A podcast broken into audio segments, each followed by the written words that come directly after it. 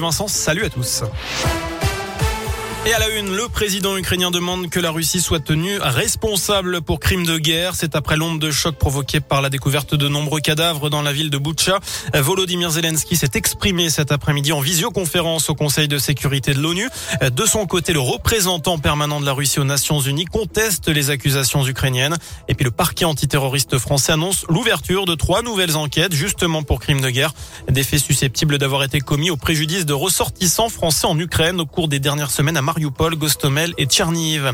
L'actu dans la région nous emmène à Tizy-les-Bourgs. Le maire de la ville reconnaît avoir participé à des soirées alcoolisées avec des jeunes. Martin Sauton a rapidement évoqué cette affaire lors de l'ouverture du conseil municipal hier soir. Selon le progrès, il regrette, mais il assure qu'il n'y a eu aucune connotation à caractère sexuel pendant ces soirées. J-5 avant le premier tour de l'élection présidentielle et un nouveau meeting aujourd'hui dans l'agglomération lyonnaise. Celui des soutiens d'Emmanuel Macron, ce sera à 20h, salle de la Ficelle dans le 4e arrondissement de Lyon.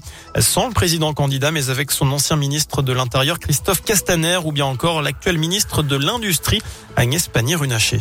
Les suites du scandale Orpea, près de 80 plaintes de familles de résidents ont été déposées devant le parquet de Nanterre, notamment pour mise en danger de la vie d'autrui et homicide involontaire.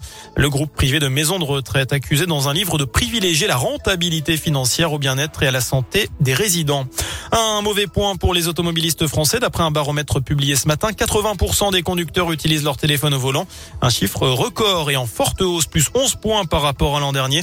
52% téléphone et 34% consultent ou envoient un message, ce qui multiplie par 23 le risque d'accident.